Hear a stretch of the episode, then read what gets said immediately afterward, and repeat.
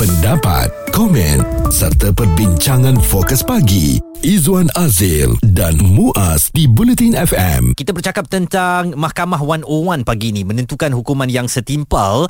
Terbaru kita dengar sebuah mahkamah di Air Keruh Melaka menjatuhkan hukuman 428 tahun dan 240 kali sebatan kepada suatu kesalahan yang dilakukan oleh seorang penjenayah.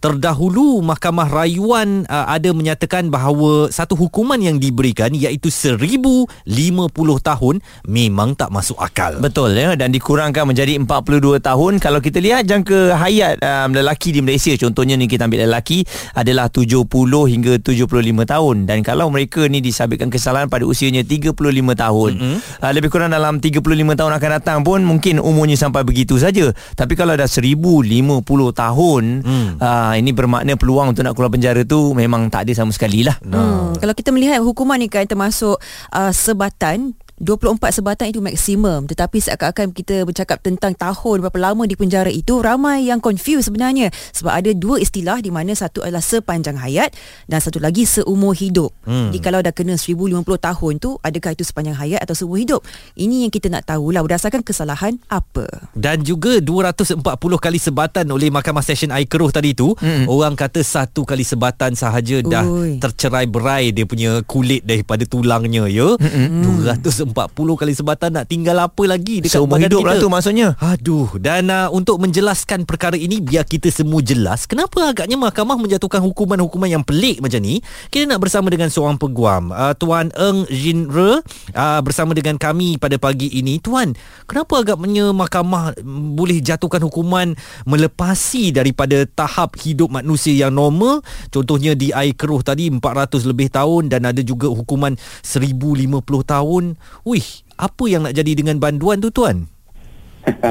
Betul-betul. Kalau kata hukuman penjara yang sampai 1050 tahun tu memang satu tempoh yang sangat-sangat jauh yang melampau kerana tidak mungkin ada orang yang dapat hidup selama-lama tersebut untuk hukuman tersebut. So sebelum kita masuk kepada kenapa mahkamah bagi hukuman penjara yang sebanyak tersebut, kita kena fahamlah apakah tujuan hukuman penjara jatuh kepada seseorang, seseorang tertuduh. So dia uh, terbagi pada tiga first of all adalah untuk tujuan pengajaran. Adalah untuk uh, sebagai deterrent factor. Uh-huh. kedua untuk uh, faktor pemulihan. Untuk rehabilitatif, uh, rehabilitatif. Dan juga ketiga adalah untuk faktor pendidikan. Untuk reformatif kepada seseorang tersebut. So satu hukuman penjara bukannya tujuan untuk menghukum seseorang semata-matanya. Uh-huh. tetapi akan sebut ia adalah untuk satu pengajaran kepada dia dan juga mana-mana orang lain supaya kesalahan yang sama tidak diulangi oleh dia ataupun orang lain yang terlibat uh, uh, di Malaysia ni. Hmm. Dan selalunya so, hukuman yang dikenakan uh, panjang ni penjaranya berdasarkan kesalahan apa tu tuan? Dia bergantung pada kesalahan tersebut. Kalau kata kesalahan uh, merupakan satu kesalahan yang dirancang, kita sebut sebagai premeditated offence. Contohlah sebagai uh, contoh sebagai tertuduh telah membuat perancangan, telah pilih masa, pilih mangsa dan juga pilih tempat untuk membuat kesalahan tersebut sudah tentu hukuman bagi kes tersebut akan jauh lagi tinggi. Dia berbanding dengan uh, kes seperti uh, crime of passion di mana uh, apa ni offence tersebut berlaku in the heat of moment. Contohlah uh, dalam keadaan marah, cemburu terhadap uh, teman wanita dan sebagainya. Uh-huh. Uh, dia adalah berbeza dengan kesalahan yang premeditated uh, ataupun uh, kesalahan yang bersifat kemalangan. Memang tidak sengaja berlaku kesalahan tersebut dan akibat daripada tersebut ada kematian pun ataupun kecerahan kepada bangsa tersebut. Hmm. hmm.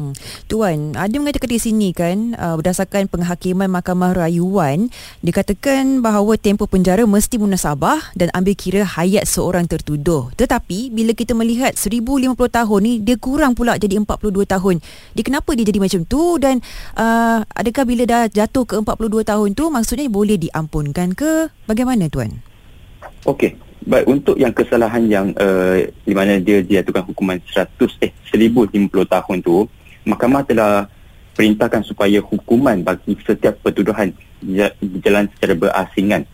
Sebab bagi uh, untuk tertuduh tersebut, dia mem- mempunyai 105 pertuduhan di mahkamah tersebut. Hmm. Dan bagi setiap pertuduhan mahkamah telah jatuhkan 10 tahun penjara iaitu minimum bagi pertuduhan tersebut. Oh. Dan mahkamah telah mengarahkan uh, setiap hukuman tersebut berjalan berasingan hmm. iaitu 10 tahun kali dengan 105 petuduhan jadilah 1050 petuduhan. Hmm. Uh, 150 penjara. 1005 uh, 1050 tahun ya makanya. Ya betul. Hmm. Okay. So uh, apa bezanya dengan mahkamah tinggi di mana hukuman telah ditukar kepada 40 te- 42 tahun secara keseluruhan. Mhm. So mahkamah tinggi telah menukar te- telah telah kiranya mengaji semula hukuman yang di, diberi oleh mah- mahkamah session dan menjatuhkan hukuman sebanyak 14 tahun bagi setiap pertuduhan Mhm. akan tetapi mahkamah mengarahkan supaya uh, kesalahan dijalankan pada satu, uh, tahun iaitu pada tahun 2018, 19 dan 20 dijalankan uh, serentak Hmm. bagi kesalahan yang pada tahun yang sama. Hmm. So kiranya 14 tahun bagi kesalahan yang dijalankan pada tahun 2018, 14 tahun pada kesalahan yang berlaku pada 2019 dan juga 20. So maksudnya uh, 14 kali 3 hanyalah 42 tahun secara keseluruhannya. Faham. Mm-mm. Itulah yang berbeza dengan yang 1000 dan 1050. Oh jadi dalam erti kata lain mahkamah bukan saja suka-suka letak 1050 tahun tadi sebab dia terlalu banyak kesalahan dan setiap kesalahan dia kena 10 tahun penjara maka 10 tahun kali dengan banyak kesalahan dia tu yang disabitkan bersalah maka itulah timbulnya 1050 tahun tu ya tuan Ya betul. Sebab oh. mahkamah um, menggunakan uh, pakai apa ni hukuman berasingan dan bukannya hukuman serentak. baik Ha, so dalam isu ni mahkamah am- ada ambil kira beberapa faktor uh, untuk menentukan sama ada satu hukuman jalan serentak ataupun berasingan. hmm. Pertama sekali adalah uh, yang kita gunakan adalah faktor satu transaksi di mana uh, kesalahan yang sama berlaku uh, serentak. Maksudnya uh, apabila seseorang melakukan satu kesalahan, Mhm. kesalahan lain turut dilakukan pada masa sama. So mahkamah kebiasaannya akan uh, memerintah supaya kes penjara dijalankan serentak.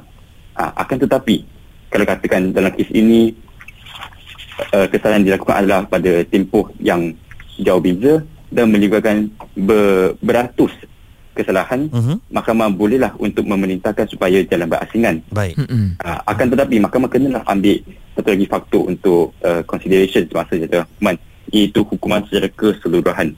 okey Uh, mereka jelas tak boleh jat- jatuhkan satu hukuman yang terlampau tinggi bagi seseorang. Tuan Eng Jin Re peguam yang menjelaskan barulah saya faham Mm-mm. kenapa rupanya dijatuhi hukuman begitu lama sekali ya Muaz. Betul ya bukan mengikut emosi tapi mengikut kesalahan yang dilakukan kesalahan yang banyak ya mm. uh, tapi yalah penjelasan sebegini pembelajaran sebegini kita harus tahulah kan takut nanti kita uh, salahkan badan mahkamah pula Betul. Kesalahan berulang tu satu dan jenis kesalahan sama ada uh, ya dalam keluarga, domestik dan sebagainya juga main peranan juga dalam keputusan mahkamah itu dan kalau kita tahu juga uh, di mana kalau diletakkan rayuan terhadap mahkamah uh, rayuan dan sebagainya mm-hmm. boleh dikurangkan tahun sabitan kesalahan itu tapi ini terpulang kepada pengampunan lah. Baik. Jadi jangan kita sewenang-wenangnya melemparkan kata-kata untuk menghina mahkamah pula uh, sebab inilah cara undang-undang kita berjalan di negara ini. Suarakan pendapat anda bersama Izwan Azil dan Muaz Bulletin FM. Pastinya hari ini kita membicarakan mengenai Mahkamah 101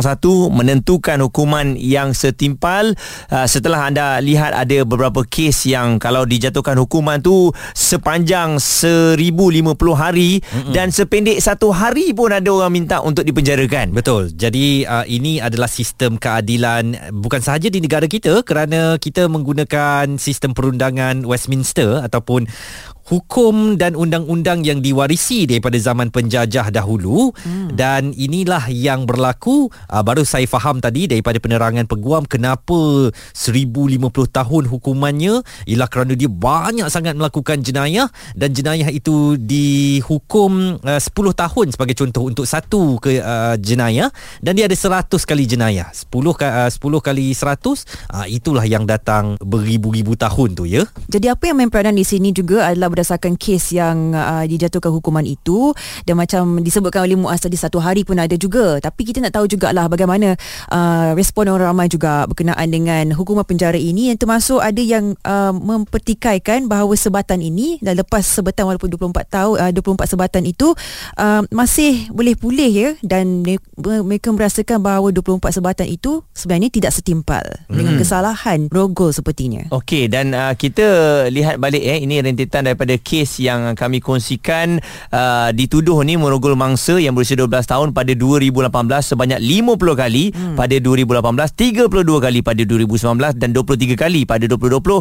Seterusnya sebanyak 105 tuduhan dikemukakan terhadapnya. Jadi um, inilah yang dijatuhkan hukuman 1050 tahun dan, untuk dipenjarakan. Ada seorang yang menulis di Twitter ni Amirul Azhar ya, dia kata pengalaman paling teruk aku tengok banduan kena 24 sebatan hari tu.